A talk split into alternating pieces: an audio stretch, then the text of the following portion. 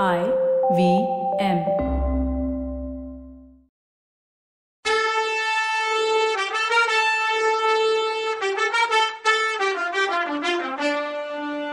வணக்கங்க. நான் கவிதா பேசுறேன். வெல்கம் டு கதை பாட்காஸ்ட் சிவகாமியின் சபதம் இது எபிசோட் நம்பர் இருபத்தி நாலு. இந்த எபிசோடோட டைட்டில் ரகசிய கதவு ரகசியம். பரஞ்சோதி பயப்படக்கூடாதுன்னு விளக்க அங்கேயே வச்சுட்டு வஜ்ரபாகும் விடுதி தலைவரும் ரூமை விட்டு வெளியில போனாங்க. அவங்க போன பின்னாடி பரஞ்சோதி கண்ணை மூடிக்கிட்டு தூங்க பார்த்தான். ஆனா தூங்க முடியல. புரண்டு புரண்டு படுத்தான். எந்திரிச்சு உக்காந்தான். மறுபடியும் படுத்தான். அப்படியும் தூக்கம் வரல. அவங்க வச்சுட்டு போன விளக்கு அவனுக்கு கண்ணை கூசுச்சு. அதை அணைச்சிடலாமான்னு ஒரு நிமிஷம் நினைச்சான் உடனே வேற ஒரு நினப்பு வந்துச்சு அப்போ. டக்குன்னு எந்திரிச்சு உக்காந்து தலைமாட்டுல துணியை சுத்தி வச்சிருந்த சின்ன மெலிசான மூங்கில் குழாய எடுத்தான். அதுக்குள்ள இருந்த ஓலக்கத்தைய வெளியில எடுத்து தீபம் வச்சிருந்த இடத்துக்கு பக்கத்துல போய் உட்கார்ந்தான் ஓலையை பிரிச்சு வச்சுக்கிட்டு உத்து உத்து பார்த்தான். ஆஹா என்ன ஒரு ஏமாற்றம்? அதுல ஏதோ எழுதி இருந்துச்சு ஆனா என்ன எழுதி இருந்துச்சு? அதுதானே தெரியல. ஏன்னா அதுல இருந்தது தமிழ் எழுத்து இல்ல. சமஸ்கிருதமோ பிராகிருதமோ பாலி பாஷையோ தெரியல.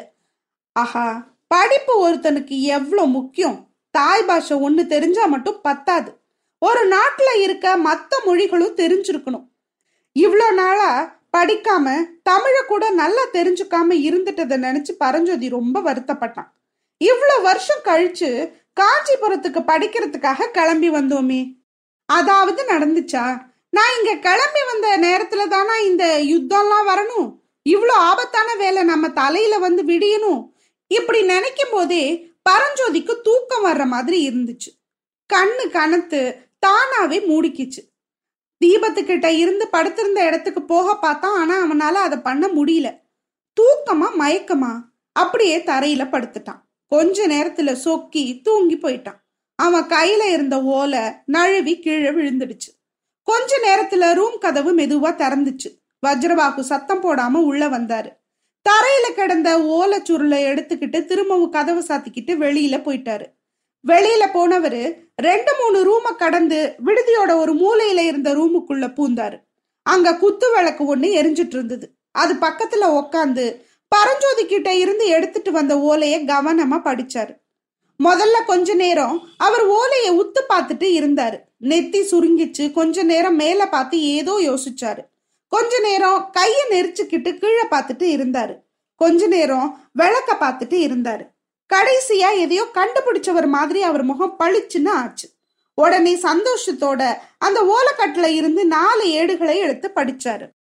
அப்புறம் பக்கத்துல வச்சிருந்த வெத்து ஓலையில நாலு எடுத்து அதே மாதிரி கத்தரிச்சு வச்சுக்கிட்டு எழுத ஆரம்பிச்சாரு. கடகடன்னு எழுதி முடிச்சு பரஞ்சோதி கொண்டு வந்திருந்த ஓலையையும் வச்சு பார்த்தாரு. பரஞ்சோதி ஓலையை அங்க பத்திரமா வச்சுட்டு தான் புதுசா எழுதின ஓலையோட பரஞ்சோதி ரூமுக்கு வந்தாரு. அங்க பரஞ்சோதி இன்னும் விளக்கு பக்கத்துல மயங்கி கிடந்தான். ரூம்ல அப்போ லேசா ஒரு வாசனை வந்துச்சு. கொஞ்சம் புகையா இருந்துச்சு. மூக்க துணியால பொத்திக்கிட்டு வஜ்ரபாகு உள்ள வந்தாரு. ஓலையை முன்னாடி கிடந்த இடத்துலயே போட்டுட்டு தீபத்துல பத்தி எரிஞ்சிட்டு இருந்த திரிய உள்ளுக்குள்ள இழுத்து எண்ணெயில நினைச்சு அணைச்சாரு. இதெல்லாம் கடகடான் பண்ணிட்டு அந்த ரூமை விட்டு வெளியில வந்துட்டாரு. திரும்ப தான் ரூமுக்கு வந்தவர் பரஞ்சோதி கிட்ட இருந்து எடுத்த ஓலையை இன்னொரு தடவை நல்லா படிச்சுட்டு அதை ஏடு ஏடா எடுத்து விளக்குல காட்டி எரிச்சாரு. அப்படி எரிச்சிட்டு இருந்தப்போ கூட அவர் மனசு தீவிரமா யோசிச்சுது. நாலு ஏட்டை எரிச்சப்புறம் இன்னும் நாலு ஏடுகளை அதாவது வெத்து ஏடுகளை எடுத்து எழுத ஆரம்பிச்சாரு. முன்னாடி மாதிரி வேகமா எழுதாம மெதுவா நிதானமா எழுத ஆரம்பிச்சாரு. நிறுத்தி ரொம்ப யோசிச்சு எழுதினாரு. அவர் எழுதி முடிச்சப்புறம் ஓலை ஏடுகளை குழாயில போட்டப்போ கிழக்கு வெளுத்துடுச்சு. உச்சி வானத்துக்கு கொஞ்சம் மேல பாதி நிலவு பிரகாசமே இல்லாம இருந்துச்சு. விண்மீன்களும் ஒளி இல்லாம இருந்துச்சு. பறவைகளோட ஒலி அங்கொன்னும் இங்கொன்னுமா கேட்க ஆரம்பிச்சுது. பரஞ்சோதி கண்ணு முழிச்சு பார்த்தப்போ ரூமுக்குள்ள பலகனி அதாவது ஜன்னல் வழியா சூரிய நேரத்து இளம் வெளிச்சம் வந்துட்டு இருந்தது. பக்கத்துல கிடந்த ஓலையை பார்த்துட்டு டக்குன்னு தாவி எடுத்தான். அதை உடனே குழாயில போட்டு இடுப்புலையும் சொருகிக்கிட்டான். முத நாள் நைட்டு அவன் பயங்கர கனவு கண்டது விடுதி தலைவரும் வஜ்ரபாகவும் வந்து விளக்க வச்சுட்டு போனது. தூக்கம் வராம விளக்கு கிட்ட வந்து ஓலைய படிக்க ஆரம்பிச்சது. அப்புறம் கண்ணை சுத்திக்கிட்டு ஒரு சொலட்டு சொலட்டுனது. அதாங்க தூக்கம். எல்லாம் அவனுக்கு நினப்பு வந்துச்சு. இன்னும் அவன் தலை சுத்திக்கிட்டே இருக்க மாதிரி வேற இருந்துச்சு. வயிறும் ஒரு மாதிரி இருந்துச்சு. ஏதோ ஒரு வித்தியாசமான வாசனை. அந்த ரூம்ல தெரியுதோ? ஆனா இத கவனிக்கிறதுக்குள்ள ஓலையை கீழே போட்டுட்டு அப்படி என்ன தூக்கம் எனக்கு? என்ன ஒரு அசமம் சொன்னான்னு அவனுக்கு வெக்கம் புடுங்கி தின்னுச்சு.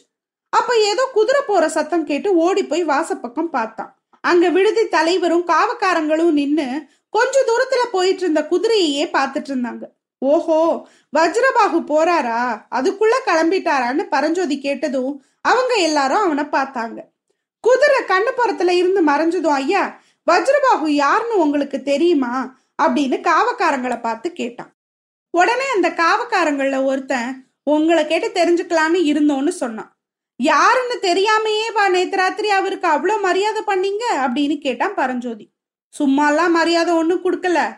அவர்கிட்ட சிங்கமுத்திரை போட்ட லட்சணம் இருந்ததே உனக்கு தெரியாதான்னு அவங்க திருப்பி கேட்டாங்க. சிங்கமுத்திரன்னா என்ன ஸ்பெஷல்னு கேட்டான் இவன். ரொம்ப முக்கியமான ராஜாங்க காரியத்துக்கு போறவங்க தான் சிங்கமுத்திரை வச்சிருப்பாங்கன்னு சொன்னா அதுல ஒருத்தன். காவலர்கள்ல ஒருத்தன் அவர் யாரா இருக்கும்னு மத்தவங்கள பார்த்து கேட்டான். அமைச்சர்கள்ல ஒருத்தரா கூட இருப்பாருன்னு சொன்னா ஒருத்தன். சேனாதிபதி கலிப்பகையாரை வேலையை விட்டு தூக்கிட்டு புது சேனாதிபதி ஒருத்தரை நியமிக்க போறதா கேள்வி. அவரா இருந்தாலும் இருக்கலாம்னு சொன்னா ஒருத்தன். சேனாதிபதியை ஏன் மாத்துறாங்க? என்ன காரணம்னு உனக்கு தெரியுமான்னு கேட்டாரு விடுதி தலைவர். வேற காரணம் ஒண்ணு வேணுமா என்ன?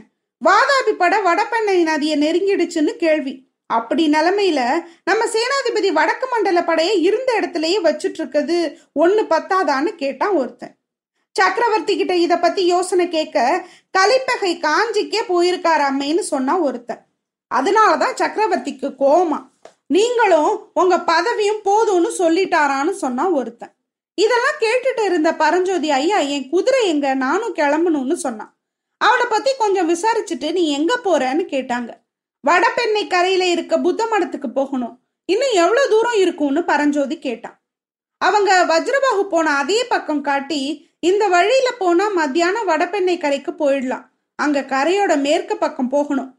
போனா பாபாக்கினி நதி வடபெண்ணையோட கலக்கிற இடத்துல தான் புத்த மதம் இருக்குன்னு சொல்லி அவனோட குதிரையை கொடுத்தாங்க.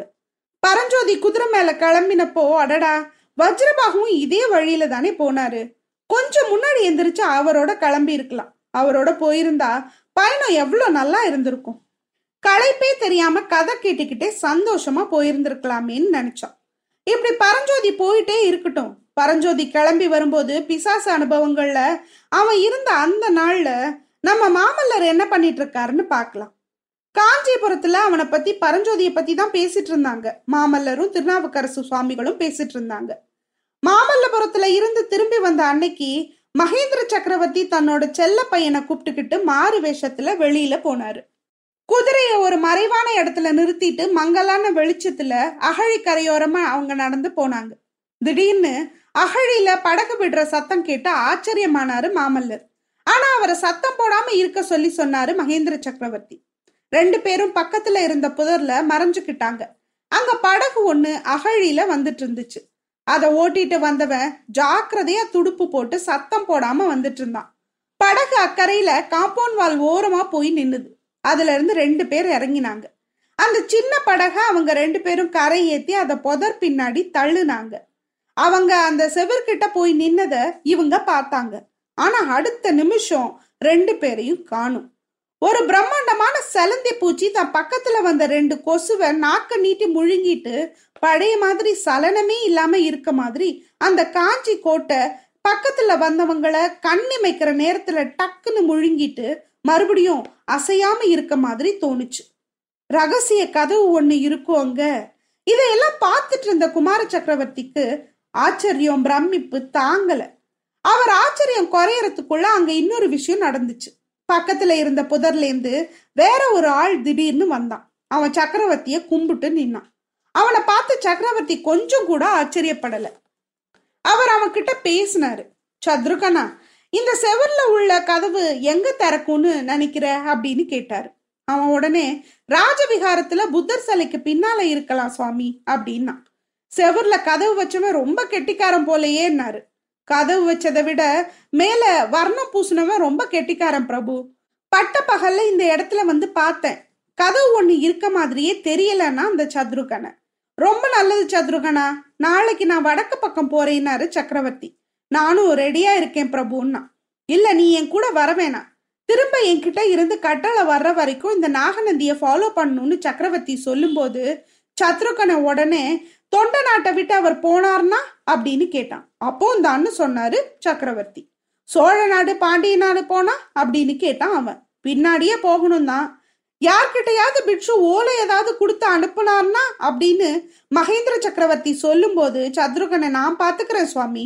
ஆனா செங்காட்டங்குடி பையன்கிட்ட கொடுத்து அனுப்புற ஓலை? அப்படின்னு இழுத்தான். அதை நான் பாத்துக்கிறேன் ஆனா எந்த காரணத்துக்காகவும் நாகநந்தியை விட்டுறக்கூடாது. ஏதாவது அவசரம் இல்ல ஸ்பெஷல் நியூஸ் ஏதாவது இருந்தா எனக்கு சொல்லி அனுப்பணும்னு சொன்னாரு சக்கரவர்த்தி.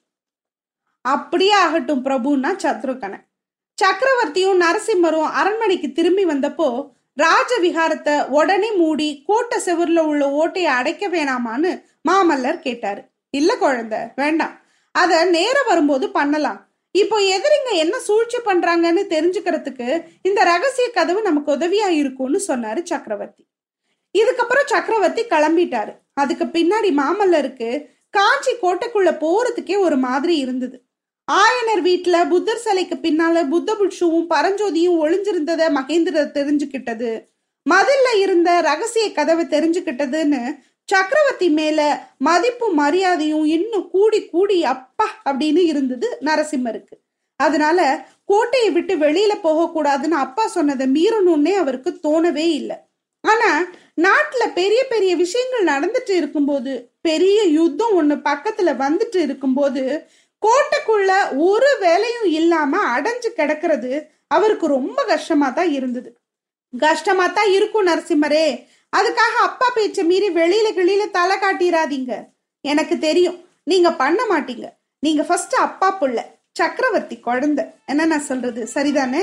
அடுத்த எபிசோட்ல என்ன நடக்குதுன்னு பார்க்கலாம். அது வரைக்கும் நன்றி வணக்கம்.